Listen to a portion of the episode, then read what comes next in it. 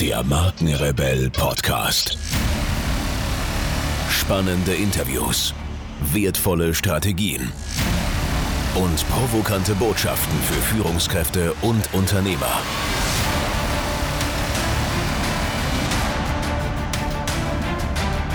Stell dich den Herausforderungen der Digitalisierung und setze als Marke ein Zeichen. Von und mit Markenrebell Norman Glaser. Yes, here we go. Herzlich willkommen zu einem weiteren Podcast-Interview, heute mit meinem Gast Simone Menne. Sie weiß, wie gern Frauen in Chefetagen gesehen sind und was sie tun müssen, um gegen dort platzierte Widerstände doch festen Boden unter die Füße zu bekommen.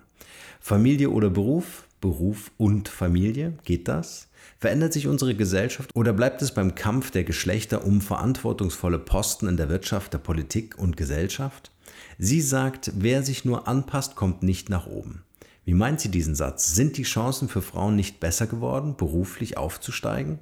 Wie hat sie selbst den gordischen Knoten gelöst und was wünscht sie sich für die Zukunft? Diese und viele andere Fragen gehen heute an die erfolgreiche Finanzspezialistin Simone Menne, deren berufliche Stationen eine wahre Erfolgsgeschichte sind. Viel Spaß nun mit dem folgenden Interview und meinem Gast Simone Menne. Simone, erstmal vielen, vielen Dank für deine Zeit, dass du dir, äh, dass du hierher gefunden hast und wir äh, jetzt zusammen heute hier sprechen können. Bevor wir so richtig einsteigen ins Thema, vielleicht kannst du so ein kurzes Intro über dich geben. Wer bist du als Privatperson und was genau machst du heute beruflich? Wer bin ich als Pirat- Privatperson? Ich bin ähm, einzelstehende Frau, äh, die versucht, äh, ganz viel mit Kontakten und Netzwerken äh, auch privat für mich aufzubauen und, und zu erhalten, was ja auch nicht einfach ist. Man muss Freundschaften pflegen. Mhm. Äh, und äh, seit ich nicht mehr täglich ins Büro gehe, äh, verdiene ich mein Geld, vor allem mit Aufsichtsratstätigkeit. Mhm. Das heißt, ich bin in vier Aufsichtsräten und äh, plane derzeit, eine Galerie aufzumachen, die im November eröffnen soll. Mhm. Äh, in welchen Aufsichtsräten sitzt du? Bei B M W, bei der Deutschen Post D H L, bei Johnson Controls International, das ist ein amerikanisches Unternehmen, und äh, bei Springer Nature, das ist ein Wissenschaftsverlag. Mhm. Und äh, was ich natürlich super spannend finde, aber darauf würde ich gerne nachher nochmal eingehen, ist nämlich das Kreative, das, mhm. äh, wofür wir Sie ja beide eine gewisse Leidenschaft haben. Ähm, Vielleicht kannst du uns doch so ein bisschen Einblick in deinen, deinen Karriereweg geben. Äh, jetzt bist du, das durften wir schon erfahren, in verschiedenen Aufsichtsräten. Was hat dich dahin gebracht oder wie war so dein Werdegang bis dahin? Ja, eigentlich ziemlich geradlinig, aber nicht so, dass ich jetzt gesagt habe oder oder geplant habe, am Ende wirklich Aufsichtsrätin zu werden. Ähm, ich Ich habe äh, ganz normal bodenständig äh, hier in Kiel äh, gelernt, also Schule, dann eine Lehre und äh, dann auch die Universität. Und dann war mir Kiel aber zu klein geworden und äh, bin ich äh, einfach äh, auf eine Anzeige hin nach Frankfurt gekommen. Das war eher zufällig, war ein internationaler Konzern, I T T. Und dort habe ich dann viel in Europa gearbeitet und wollte aber immer noch weiter in die Welt und äh, habe dann mich tatsächlich auf eine Anzeige der Lufthansa beworben und konnte mir kaum vorstellen, dass äh, dass man da tatsächlich eine Stelle kriegt, wenn man sich einfach nur bewirbt. Aber es hat funktioniert. Und Lufthansa ist ein großer und internationaler Konzern. Ich war am Ende siebenundzwanzig Jahre bei Lufthansa, aber in sehr unterschiedlichen Positionen. Also ich äh, habe nach drei Jahren dann gleich meine erste Auslandsstelle angenommen in, in Lagos, Nigeria. Das war enorm aufregend und hat mir auch viel gebracht, weil man sehr selbstständig arbeiten muss, improvisieren muss, aber auch tolle Leute kennenlernt. Sehr international, sehr gemischt, äh, wie man sich vorstellen kann in einem Land wie Nigeria. Mhm. Ähm, und habe dann auch meine kleine Firma äh, in einem Projekt äh, mit einem Kollegen zusammen verselbstständigt, war dann in der Geschäftsführung von fünfhundert Leuten, äh, war dann nochmal in Paris und in London, also wirklich Traumstädte, wo man äh, auch äh, toll leben kann, aber auch einen tollen Job machen kann.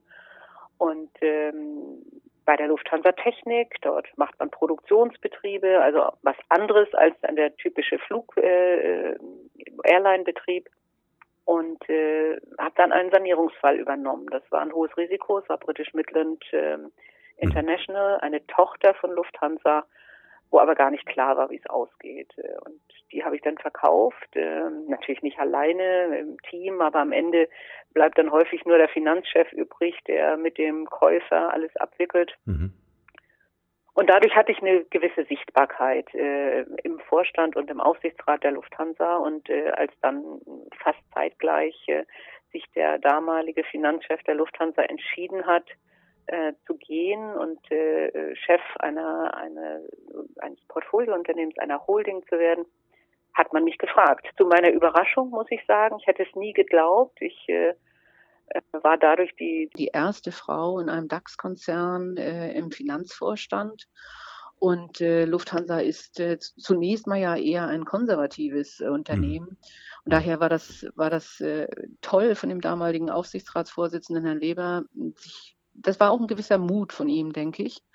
Und äh, das war das war ganz gigantisch, ja. Und äh, ich habe dann aber äh, nach fünf Jahren bei der Lufthansa äh, tatsächlich aufgehört, weil ich gesagt habe, ich möchte nicht mit sechzig dann die Lufthansa verlassen und sagen, ich habe nichts anderes, fast nichts anderes als die Lufthansa gemacht.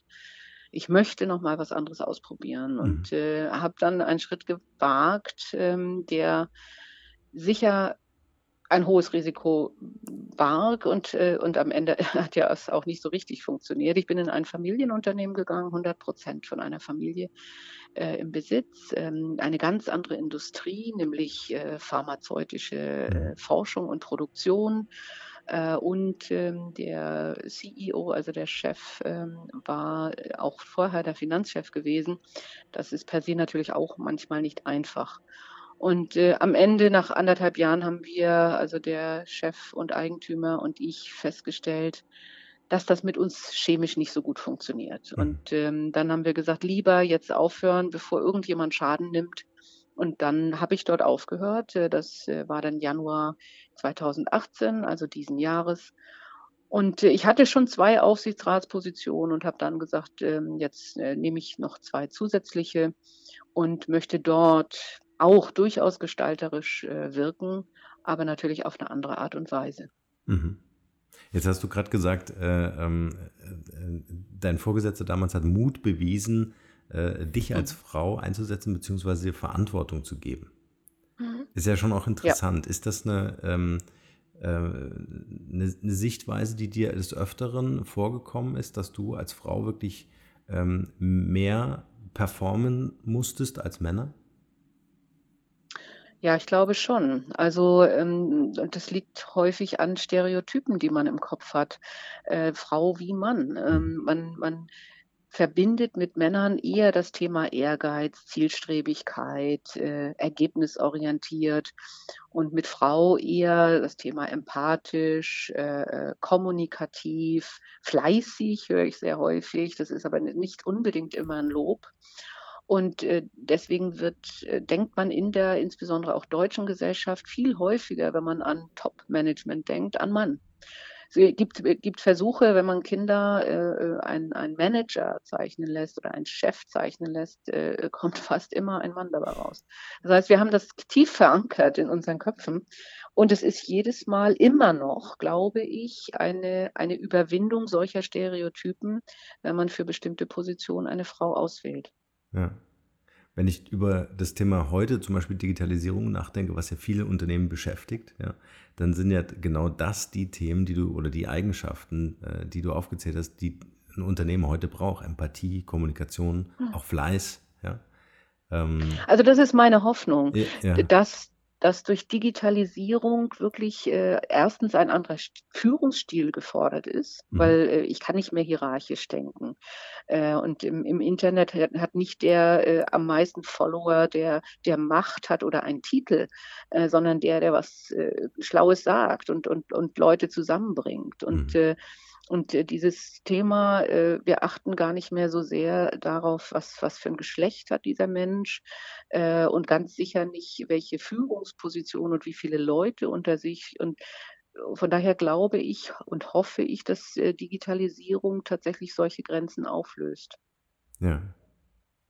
Du hast mal ein Zitat gebracht, ich weiß nicht, ob ich es hundert Prozent wiedergebe, korrigiere mich gern. Du hast gesagt, ich brauche Macht, um Dinge zu verändern, aber die Macht verändert auch mich. Mhm. War das für dich so eine Erkenntnis, so ein Gamechanger im, im, im Laufe deiner Karriere?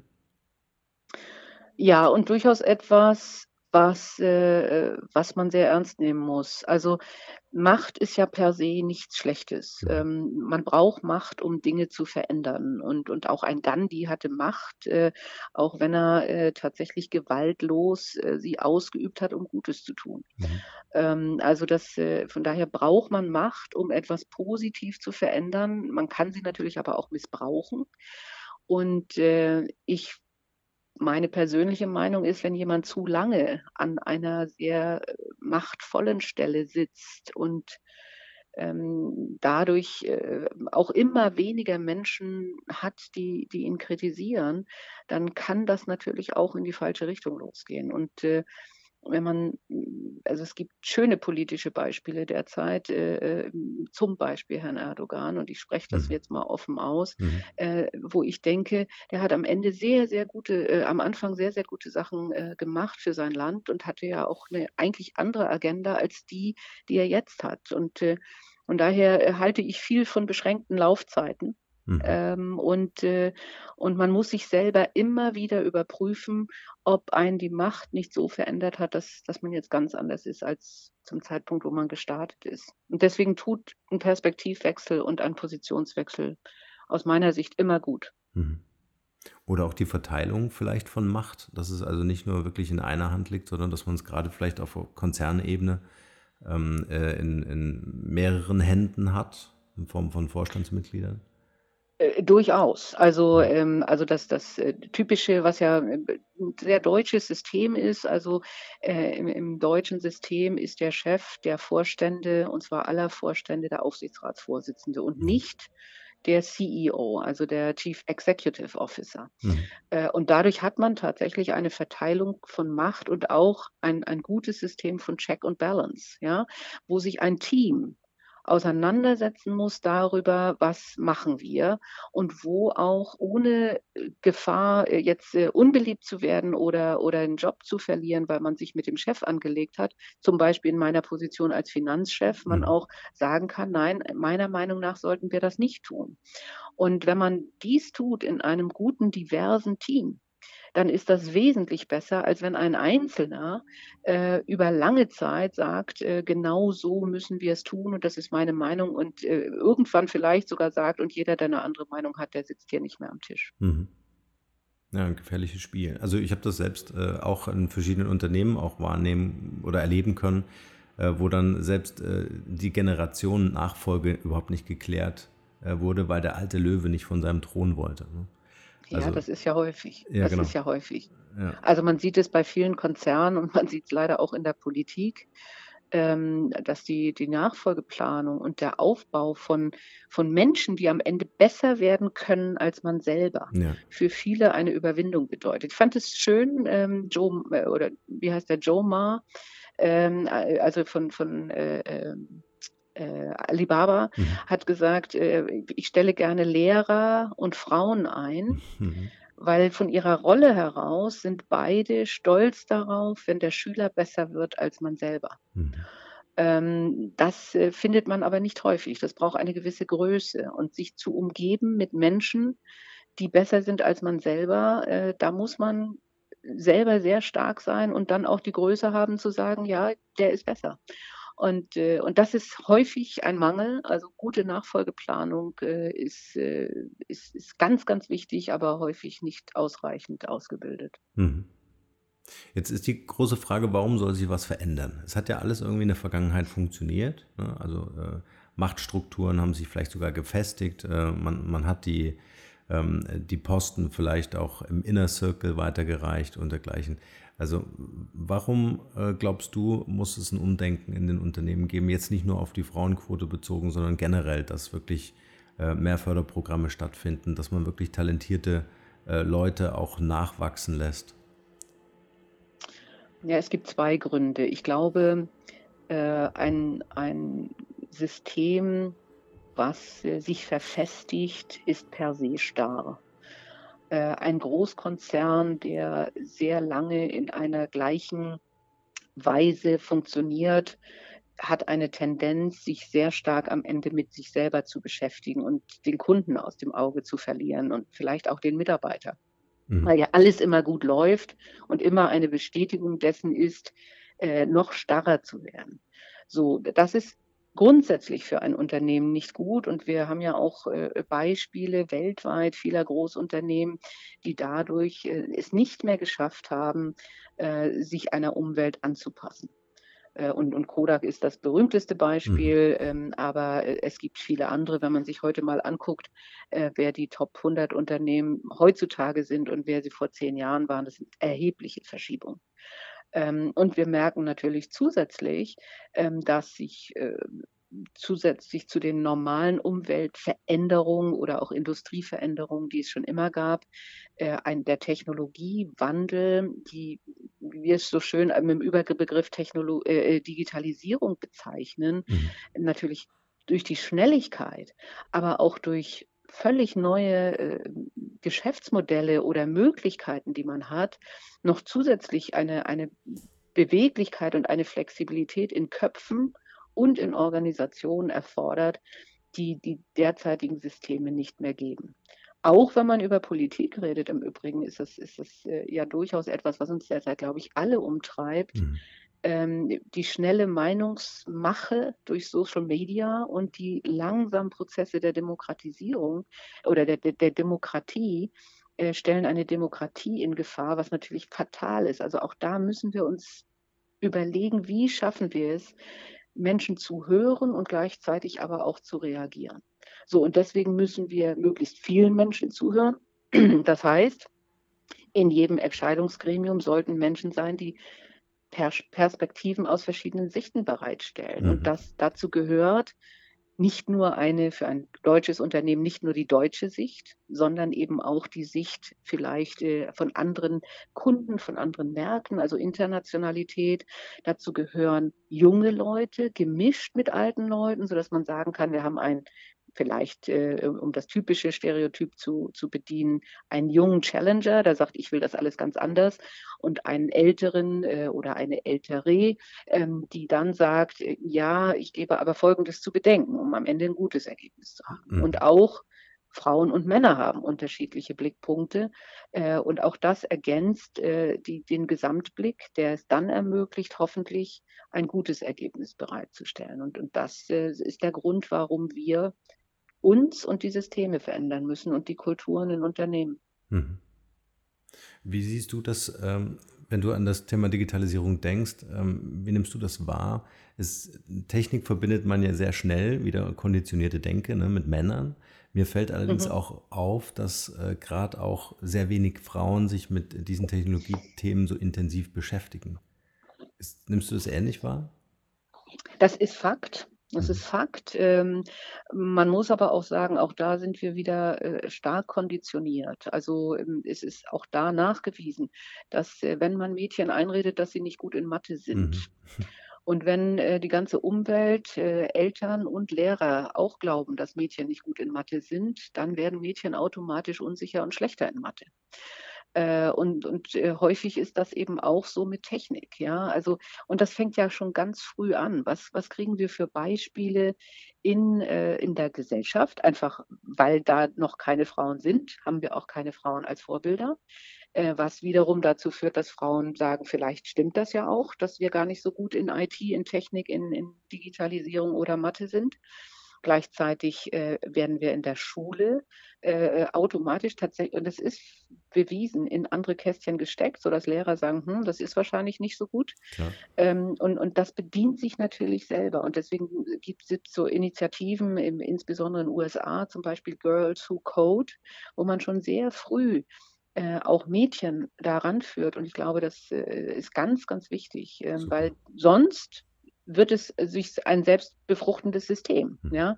Ähm, und, äh, und auch da, wenn die Algorithmen immer von Männern, weißen Männern, die um fünfundzwanzig und dreißig sind, gebaut werden, dann ha- enthalten auch die dann enthält auch die I T diese Stereotypen. Ja? Und, äh, und deswegen ist es unendlich wichtig, dass wir versuchen, sehr, sehr früh beide, Jungs und Mädchen, aus diesen Stereotypen zu befreien. Ja. Jetzt haben wir schon mehrfach darüber gesprochen, wir werden konditioniert, so wie wir aufwachsen, mhm. Schulsystem, Bildung und so weiter. Ähm, wann war für dich so dieser Wake-up-Moment, wo du gesagt hast, hey, ähm, wenn ich weiter so angepasst äh, einem System diene oder auch einem Unternehmen, dann äh, werde ich nicht sichtbar sein, dann werde ich nicht wahrgenommen, äh, ich muss was verändern. Ja, ich glaube, ich hatte so einen Moment nicht, weil ich, ich war in einer wirklich luxuriösen Position. Ich bin Einzelkind. Ich war die allererste Tochter in der Familie oder das erste Kind, das erste Enkelkind. Mhm. Ja, das heißt, ich war von Anfang an eine Person, die viel Aufmerksamkeit bekommen hat und hatte Gott sei Dank durch alle, meine ganze Umgebung, viel Zuspruch, dass ich gut bin, egal, ob, auch wenn ich was anderes gemacht habe. Gleichzeitig ähm, hatte ich eine Mutter, die immer gearbeitet hat, hatte also ein Vorbild äh, im Sinne von das geht, mhm. ähm, war sozialisiert in Kindergarten und Ganztagsschule, wo man viel ausprobieren konnte, die also auch wirklich ungewöhnlich war äh, zu der Zeit. Also ich bin neunzehnhundertsiebzig in eine Ganztagsschule gekommen, wo Lehrer, die achtundsechziger geprägt waren, mhm. äh, äh, für, für Arbeiterkinder, die die Idee hatten, lass uns Geigenunterricht machen, lass uns eine Garten-A G machen, lass uns die Kinder anderen Sachen zuführen. Das heißt, wir durften da ganz viel als, als Kinder und ich durfte da ganz viel. Und ich bin deswegen, glaube ich, auch sehr, sehr risikobewusst. Also so, so einen Schritt nach Lagos zu gehen, äh, äh, das, äh, da haben alle gesagt, um Gott, wie kann eine Frau alleine nach Lagos gehen? Äh, das war für mich eigentlich keine Frage. Mhm. Und hat immer wieder eine Grenze verschoben, dass ich mich trauen kann, Risiken einzugehen. Und selbst wenn es dann mal schief gegangen ist, äh, war, war schon das Thema, ja, du stehst wieder auf und, und machst dein nächstes Ding, nicht? Das heißt, ich hatte nicht so ein, ah, du bist immer lieb und brav. Äh, ich war, ich wollte, ich wollte tatsächlich eine Zeit lang lieber ein Junge sein. Also ich würde jetzt mal sagen, so mit zehn bis zehn bis zwölf, ähm, äh, hab Bäume geklettert, äh, also ich, ich glaube, ich war da, Gott sei Dank, in einer Sozialisierungsposition, wo, wo ich keine Barbie hatte und, und, und nur viel mit Puppen gespielt habe. Mein Vater hat mir auch Autoreparatur gezeigt, obwohl ich am Ende mal gesagt habe, Technik ist nicht so mein Ding. Also ich hatte die Chance. Mhm. Ah, toll. So viele Zugänge auch zu bekommen. Ja, absolut. Das ist also, und, und deswegen bin ich fest davon überzeugt, wir müssen wirklich ganz, ganz viel in der Bildung tun. Es wird immer wieder gesagt und es wird viel zu viel getan, äh, viel zu wenig getan, mhm. dass wir wirklich sehr früh schon anfangen, allen Kindern solche Chancen zu bieten, äh, sich auszuprobieren und sowas kennenzulernen. Und äh, das, äh, diesen Zugang haben, haben viele Kinder nicht. Und, äh, und, und auch da bilden wir dann einfach wieder gesellschaftliche Silos, die am Ende für alle schädlich sind. Mhm. Was mich interessiert, und diesen Einblick hat man ja nicht so oft, vielleicht kannst du uns da ein bisschen mitnehmen. Wie sieht denn so ein Standard-Tagesablauf eines Konzernvorstandes aus? Man ist sehr fremdbestimmt. Also man hat einen, einen Kalender und wird von seinem Handheld, iPad oder, oder Mobiltelefon und der Assistenz gesteuert. Das heißt, man, man geht sehr viel in, in Besprechungen. Ähm, ich denke, und jeder denkt es, eigentlich zu viele, aber trotzdem kriegt man dieses System nicht aufgelöst. Ähm, man hat normalerweise auch einen Wochenablauf. Das heißt, fast in ganz Deutschland finden dienstags Vorstandssitzungen statt. Mhm. Äh, um diese Vorstandssitzung rankt sich dann das, das äh, Unternehmensleben. Das heißt, die vorbereitenden Sitzungen sind dann meistens montags. Also der Finanzvorstand trifft sich montags mit seinen eigenen äh, Mitarbeitern, um zu sagen, Folgendes wird morgen in der Vorstandssitzung besprochen. Das ist die Agenda. Äh, und dann gibt es Hinweise, was das Finanzressort zu bedenken hat oder was man fördern möchte oder wo man sagt, oh, das geht gar nicht. Ähm, dann ist Dienstag die Vorstandssitzung, dann gibt es mittwochs ein Debriefing ähm, und freitags, äh, also das passiert alle vierzehn Tage. Äh, und dann fängt man natürlich schon wieder an, an den nächsten Vorstandsvorlagen zu arbeiten, weil Vorstandsvorlagen erfordern Vorbereitung, erfordern vorher Ausschüsse. Also es gibt äh, einen Finanzausschuss, da sitzt also auch der Finanzvorstand drin. Mhm. Und dort muss, müssen die Finanzen von großen Investitionen besprochen werden. Also beispielsweise, wenn Flugzeuge gekauft werden sollen oder wenn Häuser gebaut werden sollen, dann muss das äh, mit der Rechtsabteilung besprochen werden. Dazu gibt es jedes Mal dann wieder Meetings und Folgemeetings, und bis es dann am Ende in einer Vorstandssitzung äh, endet. Und schließlich gibt es viermal im Jahr eine Aufsichtsratssitzung, die dann sozusagen das Highlight ist, wo die wichtigsten Vorlagen wiederum dem Aufsichtsrat präsentiert werden. Das heißt, das ganze Jahr folgt eigentlich diesem Rhythmus: Aufsichtsratssitzung, vorbereitende Vorstandssitzung. Für, das, für ein Kapitalmarktunternehmen gibt es noch vier wichtige Termine. Das sind die Quartalsgespräche. Dort stellt man das Quartalsergebnis dann Analysten vor, manchmal nur telefonisch, ähm, aber ein Halbjahresergebnis und natürlich das Jahresergebnis dann auch in, ähm, in äh, physischen Meetings äh, und äh, das endet für den Finanzvorstand, manchmal auch für den Vorstandsvorsitzenden, in einer Roadshow. Roadshow heißt, man geht auf die Straße, man äh, besucht Investoren, also Menschen, die Anteile an dem Unternehmen besitzen, und stellt ihnen vor, warum das Ergebnis äh, so gelaufen ist, was man vorhat, versucht sie natürlich davon zu überzeugen, äh, ihren Anteil zu halten oder sogar auszubauen, äh, um zu sagen, äh, glaubt an unser Unternehmen, wir zeigen euch, warum wir äh, hier eine Wertsteigerung erreichen können. Das nimmt äh, für den Finanzvorstand viel Zeit in Anspruch. Es gibt natürlich dementsprechend dann auch Pressetermine. Und ja, das, das sind so die wichtigen großen Blöcke, um die rum sich viele andere Besprechungen ranken. Und dann gibt es zusätzlich natürlich das, das Bestreben, den Bereich zu verbessern. Mhm. Also hat man als Finanzvorstand, aber jeder andere Vorstand auch, natürlich auch regelmäßig Projekte, wo man sagt, okay, was, was wollen wir verändern, was wollen wir verbessern? Wenn wir jetzt über Digitalisierung sprechen, natürlich, wie schafft man es zum Beispiel, vom Wareneingang bis zur Rechnungsverbuchung alles ohne Menschen zu machen. Das gibt Digitalisierung her. Hm. Aber was bedeutet das? Zum einen an Investitionen in die Infrastruktur, zum anderen aber auch für die Menschen, die derzeit diese Arbeit tun. Wie qualifiziere ich sie dann, etwas anderes zu tun? Hm.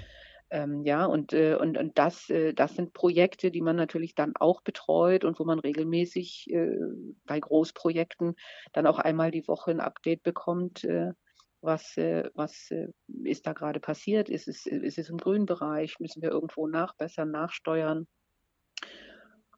Bei Großunternehmen in Deutschland gibt es dann zusätzlich natürlich ganz wichtige Besprechungen mit den Arbeitnehmervertretern, mit den Gewerkschaften, um zu erklären, was man tut und gemeinsam Lösungen zu finden, damit es hoffentlich nicht damit endet, dass man einen Arbeitskampf am Ende äh, kreiert hat, weil man sich nicht verständlich gemacht hat oder weil die Gewerkschaften sagen, nein, den Weg können wir nicht mitgehen, der ist für die Arbeitnehmer äh, nicht, nicht gangbar. Ja.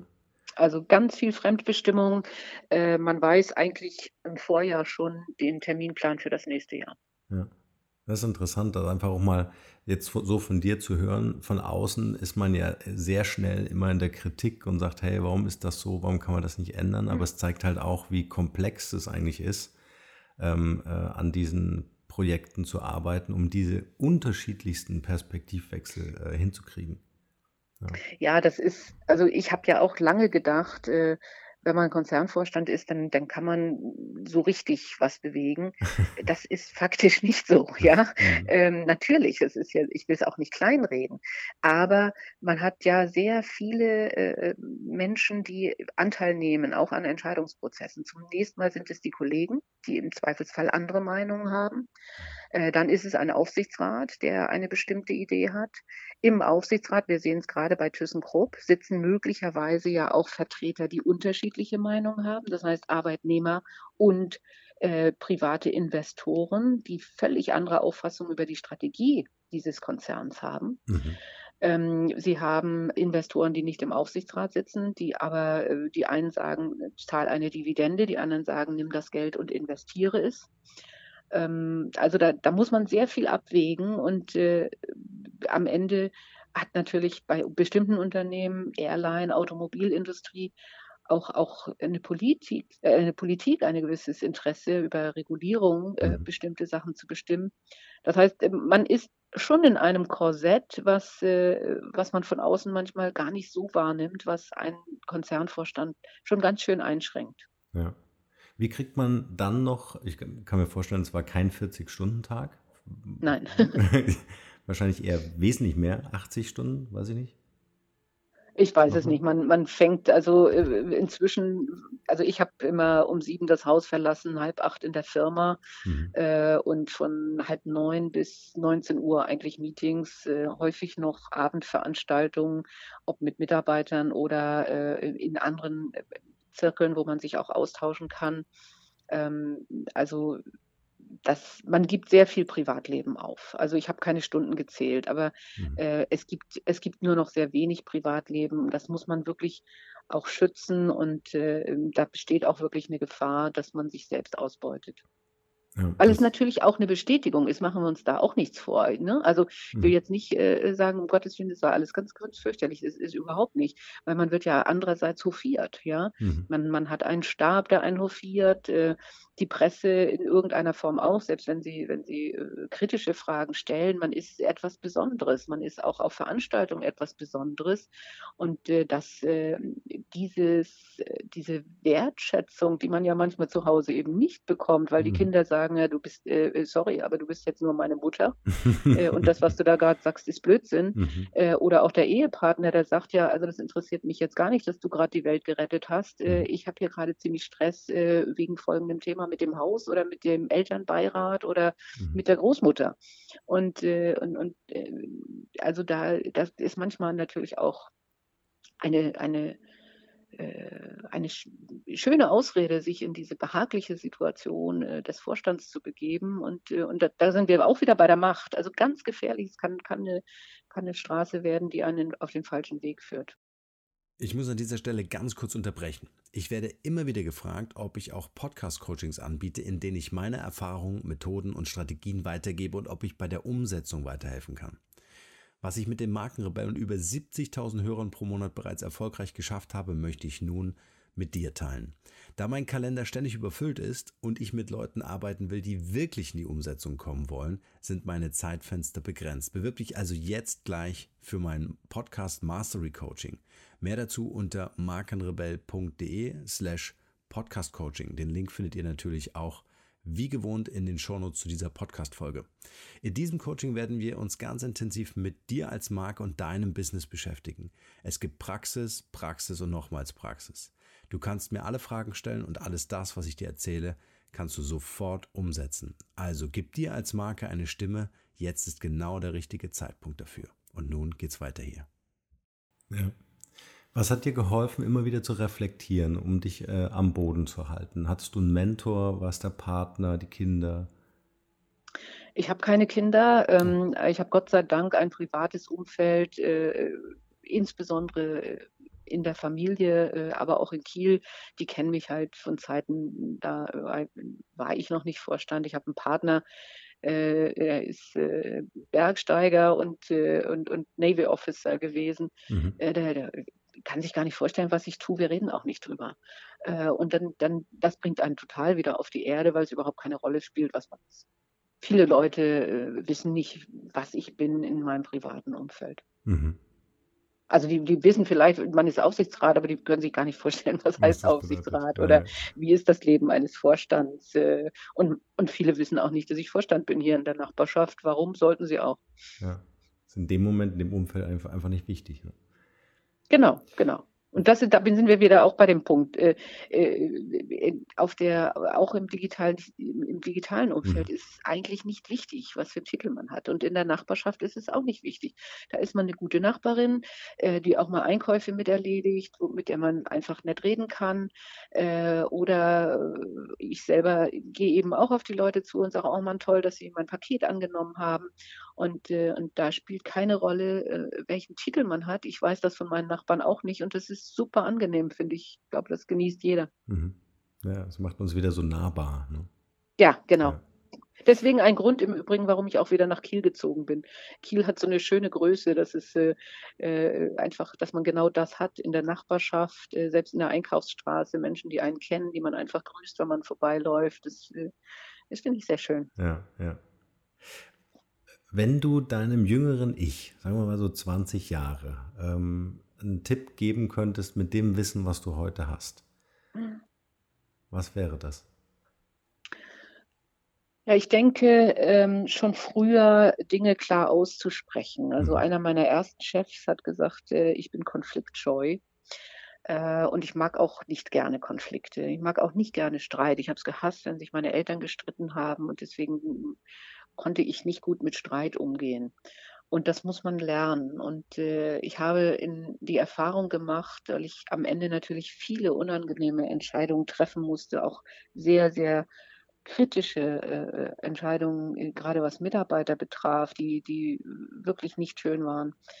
Ähm, aber es tut immer besser, wenn man frühzeitig sehr klar sagt, äh, wo ein Konflikt ist oder auch äh, was passieren wird. Also zum Beispiel auch, ich, wir haben ja auch Standorte geschlossen, ein Standort, mit dem ich emotional sehr verbunden war, in Norderstedt. Mhm. Man muss es frühzeitig aussprechen, dann haben Leute Klarheit und wissen, dass sie mit ihrem eigenen Leben machen können. Man muss natürlich fair und respektvoll mit ihnen umgehen. Mhm. Ja, aber es hilft, es hat keinen Sinn, um Konflikte herumzureden und, und nur um der Harmonie willen, es wird am Ende noch schlimmer. Hm. Es ist wie Pflaster abreißen. Und das habe ich früher nicht so gemacht. Und ich glaube, da bin ich heute viel klarer. Und da würde ich einem jüngeren Ich auf jeden Fall sagen, drück dich nicht um Konflikte rum, es hilft nicht weiter. Hm. Spannend. Wichtiges Learning vor allen Dingen auch. Hm. Ja. ja. Lass uns über deine Leidenschaft sprechen. Du malst leidenschaftlich gern? Mhm. Was genau? Ja, häufig zeichne ich, äh, manchmal auch, weil es einfach äh, einfacher ist, also das heißt mit, mit Stiften und zum Teil auch nur mit Bleistiften. Mhm. Äh, sehr viel Tiere ähm, irgendwo, weil, weil die mich ansprechen. Also häufig fange ich mit den Augen an und, und habe dann Ausdruck und, und weiß dann, was, was rauskommt. Äh, ganz häufig Vögel aus irgendeinem Grund, wahrscheinlich weil die einfacher sind. Katzen habe ich ein Riesenproblem. äh, und es ist, äh, es ist manchmal auch der absolute Kitsch. Also es ist wirklich nur für mich zur Entspannung und für meine Mutter und kein anderer sollte es sehen.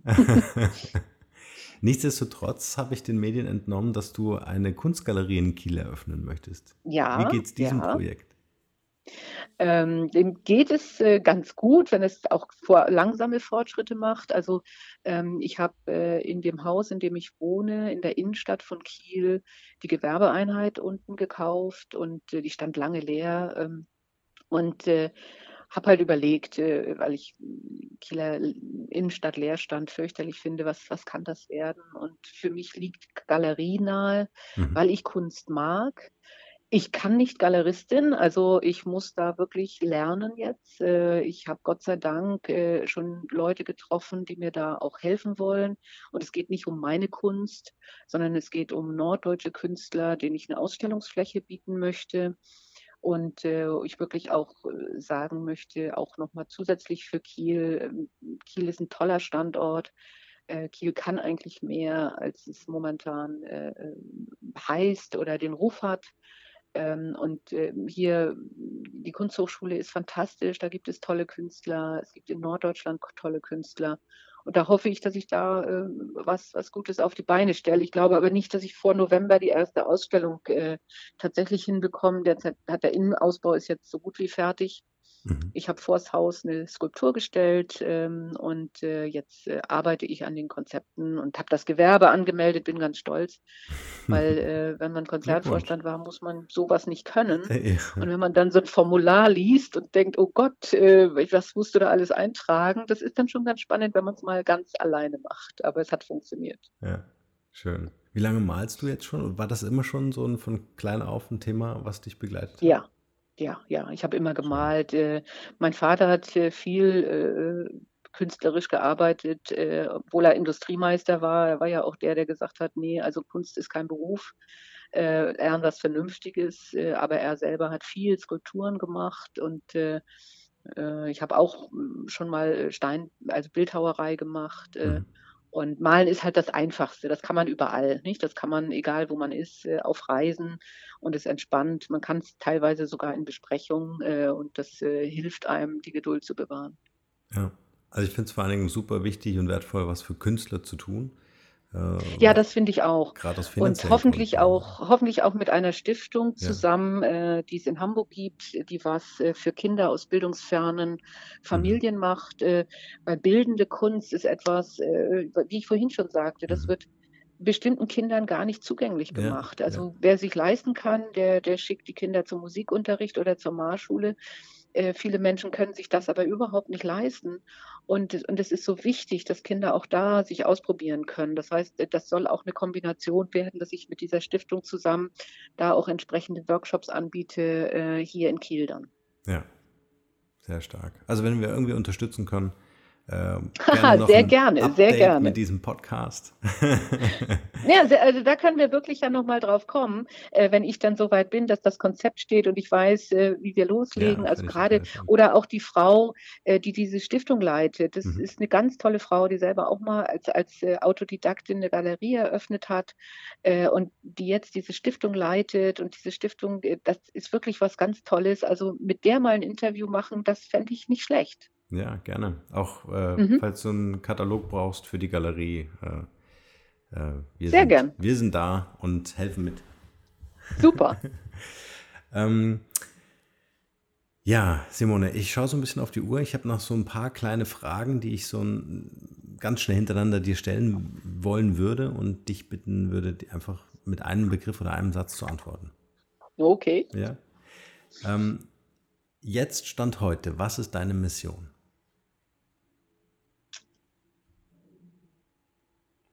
Vernetzen. Mhm. Hast du ein Talent, von dem bisher keiner weiß? Nein, das fände ich schlimm. ähm, wenn die Leute an dich denken, was ist das eine Wort, wofür du selbst als Marke bekannt sein willst oder schon bist?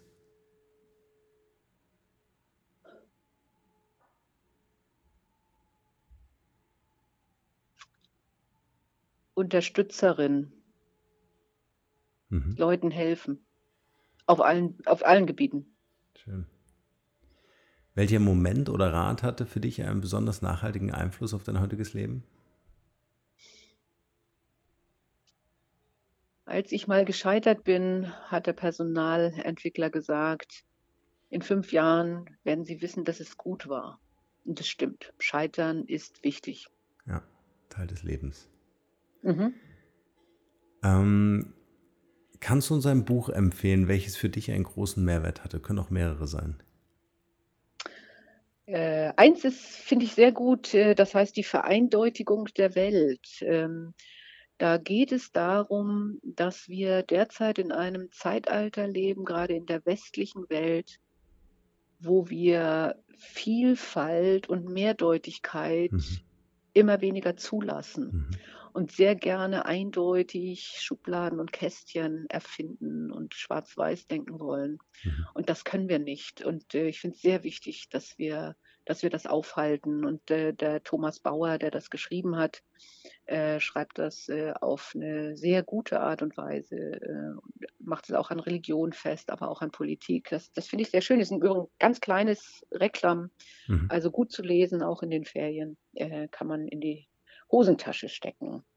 Und äh, ein anderes, äh, ich, ich liebe äh, Neil Stephenson, der schreibt ein bisschen schräge äh, Sachen. Da lese ich gerade Dodo, äh, D O D O Äh, da geht es darum, dass äh, in einem heutigen Zeitalter eine, ein Geheimdienst versucht, Magie wieder ans Licht zu bringen, und dann passieren auch Zeitreisen und mhm. Hexen und äh, ganz, ganz skurril und lustig. Also auch wichtig. Und das dritte, ähm, es gibt äh, ein, ein Buch, da weiß ich aber den Schriftsteller nicht, Adam und Eva, wo es darum geht, was hat diese Geschichte um Adam und Eva in der westlichen Kultur bewirkt? Was war sie eigentlich als wirkliche Geschichte? Mhm. und inwieweit wurde möglicherweise sie auch missbraucht, um zum Beispiel Frauen zu unterdrücken. Ähm, aber äh, wie wurde auch diese Wahrhaftigkeit dieses Paares, die ursprünglich gar nicht so da war, da sind wir wieder bei der Eindeutigkeit, die wir gerne haben, äh, wie wurde diese Botschaft eigentlich zu einer Geschichte gemacht äh, und das war eigentlich was ganz anderes gemeint. Also eine hochinteressante Entwicklung von Menschheitskultur anhand der Geschichte von Adam und Eva. Schön. Wir packen deine Empfehlung natürlich in die Shownotes zu dieser Podcast-Folge für alle die, die das äh, gern lesen wollen würden. Das finde ich toll. äh, ich finde es auch schön, dass, dass ihr auch noch sagt, also äh, lesen ist, ist auch was Wichtiges. Ich denke ja. das auch. Man muss auch ja. am Stück an einem Gedanken bleiben. Ja. Äh, und äh, das Adam und Eva beispielsweise lese ich auch auf dem iPad. Also das habe ich gar nicht physisch. Aber man muss auch lesen. Ganz wichtig, ja. Ja, also ähm, ich habe es auch schon ein paar Podcast-Folgen zuvor immer wieder erwähnt. Ich glaube, Digitalisierung ist eben nicht, wie verdigitalisieren wir irgendwie alles, was uns umgibt, sondern ähm, wie gestalten wir die Brücken zwischen analog und digital. Ne? Also, ja, ganz äh, wichtig. Ja, ja ganz g- richtig ausgeschrieben. Genau. Ja. Vielfach wird es einfach nur als Technologie und neue Technologie mhm. verstanden und das ist es eben nicht, sondern mhm. völlig richtig. Wir nutzen wir es auch, um unsere positive, kreative Energie mhm. als Menschen äh, besser zur Geltung kommen zu lassen. Und da gibt es ganz viele Chancen. Ja, das ist, ein gut, das ist eine gute Aussage. Ja. Und was ich auch toll finde, ist eigentlich äh, so eine Nebenwirkung der Digitalisierung. Ähm, Immer mehr wird der Mensch in den Vordergrund gestellt. Also äh, meine Herkunft ist ja so das äh, Bauen von Unternehmensmarken, habe also auch für große Konzerne, Audi, T U I mhm. und Co. Äh, gearbeitet. Mhm. Und das Interessante ist, ähm, heute ist es mehr dieses Marken ähm, äh, entwickeln, also Menschen zu befähigen, äh, sichtbar äh, zu werden und damit Aufgaben zu übernehmen, Pro- Projekte zu übernehmen. Gar nicht so sehr ähm, dieses ähm, Konzernmarkendenke, sondern ich glaube einfach, wenn ein Marketingleiter oder auch ein Vorstand verstanden hat, dass er selber oder sie selber zur Marke wird, ja, dann kann das auch für das Unternehmen natürlich funktionieren. Ja, da könnten wir wahrscheinlich noch Stunden drüber diskutieren. Äh, einerseits positiv, andererseits auch ganz gefährlich, nicht? Mhm. Weil äh, äh, man sehe sich Winterkorn an, ja. ja? ja. Ähm, nicht? Also diese Person, wenn die dann mit dem Unternehmen äh, eindeutig verbunden wird als Person, ja. weil die Person eine Marke ist, ja. schwierig, wobei ich dir recht gebe, eine Marke muss sehr menschliche Aspekte haben, die die man dann auch auf allen Mitarbeiterebenen umsetzen kann. Mhm. Ja, äh, und, und äh, von daher, der Mensch als Marke finde ich richtig und gut, der dann unter einer Dachmarke eines, mhm. einer Firma ist. Wenn man nur den C E O als Marke aufbaut, hochgefährlich. Hochgefährlich, ja. Habe ich übrigens letzte Woche auch eine interessante Podcast-Folge gemacht, eine Solo-Show, wo ich genau dazu auch was gesagt habe, dass man Unternehmensmarke, oh, das muss ich mir anhören. Genau, von, von der Personenmarke auch trennen sollte. Ja. Weil genau ja. diese Gefahr einfach besteht, da hast du völlig recht. Mhm. Ja, spannend. Ja, ich sehe schon, wir werden noch ein Update machen hier. Ich will wissen, wie das mit der Galerie weitergeht. Ähm, vielleicht noch ähm, äh, die Frage, denkst du oder, oder denk mal an drei Personen, die du hier für diesen Podcast empfehlen könntest, wo du sagst, die würde ich gerne mal hören zum Thema Digitalisierung, Personal Branding oder die haben eine tolle Story. Äh, mir fällt eine, mir fällt, ja, also ich, ich fände es vielleicht mal spannend, äh, jemanden zu hören wie Dennis Snower, der sitzt hier im Weltwirtschaftsinstitut, äh, wird sich davon äh, ja bald verabschieden, äh, hat, hat auf globaler Sicht eine Idee, wie man eigentlich auch äh, soziale Werte und, und Sozialgemeinschaft anders aufbauen müsste und unsere Systeme ändern müsste. Ähm, er hat, glaube ich, auch eine Marke äh, im, im Sinne von, er ist ein toller Gastgeber, ähm, der ist aber sehr leise, also mhm. und, äh, glaube ich, kaum bekannt in, in, einer, in einer breiteren jungen Community, obwohl er hier auch mal bei, ähm, bei äh, Attack war, äh, also im Sinne von Interview und, mhm. oder Austausch mit Attack. Ähm, Zweite ist eine tolle Frau, ähm, Marcella Hansch, äh, die macht äh, aus, die hat au- entwickelt aus ihrer Doktorarbeit heraus äh, etwas, das heißt Pacific Garbage Screening. Das heißt, die setzt sich ein für äh, die, die äh, Säuberung der Ozeane. Mhm, und, äh, und, und hat das jetzt mhm. wirklich weiterentwickelt, auch gesamtheitlich. Und das ist, glaube ich, für sie auch eine wirkliche Leidenschaft und hat da äh, auch ziemlich alleine sehr, sehr viel bewegt. Äh, und äh, das finde ich auch schön. Ähm, Interessant fände ich auch vielleicht jemand wie Isa Sonnenfeld, äh, die, die machen Role Models, das heißt, die hatten mich mal eingeladen, wo es genau darum geht, wer sind gute Rollenvorbilder äh, für junge Leute. Ähm, meistens sind es junge Frauen, aber wir sagen eigentlich immer, das soll bitte beide kommen äh, und, und auch nicht nur Frauen einladen. Das heißt, die versuchen was Ähnliches wie du, mhm. äh, nämlich wie kann man Menschen sichtbar machen, wie kann man zum Austausch kommen, und das allerdings dann physisch äh, und äh, aber auch in einer in einer tollen Atmosphäre. Mhm. Äh, und da könnte, könntet ihr vielleicht auch euch austauschen, okay, was sind die, was sind die Vorteile des Podcastes, was ist das Physische, äh, was, was, was trennt die beiden? Also das könnte ich mir auch vorstellen. Schön. Werden wir auf jeden Fall kontaktieren. Und, und die Frau von der Luftfahrtstiftung. Ja, ja. Ja, ja, da weiß ich ja, ähm, ich glaube, Inge Neubert. Da könnte ich dir den Namen aber nochmal mailen. Machen wir, packen wir in die Shownotes. Mhm. Und werden auf jeden Fall noch eine Podcast-Folge machen, sobald die Kunstgalerie eröffnet ist. Klasse. Das würde mich interessieren.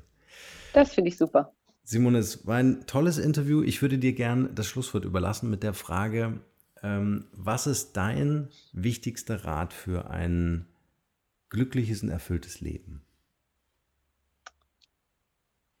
Jeden Tag etwas finden, worüber man sich freuen kann und auf keinen Fall sich beklagen oder vergleichen mit Leuten, denen es vermeintlich besser geht. Das lassen wir genauso stehen. Vielen, vielen Dank für deine Zeit. Ich danke dir, Norman. Es hat viel Spaß gemacht. War ein tolles Gespräch. Dankeschön. Danke. Gebe ich gern zurück.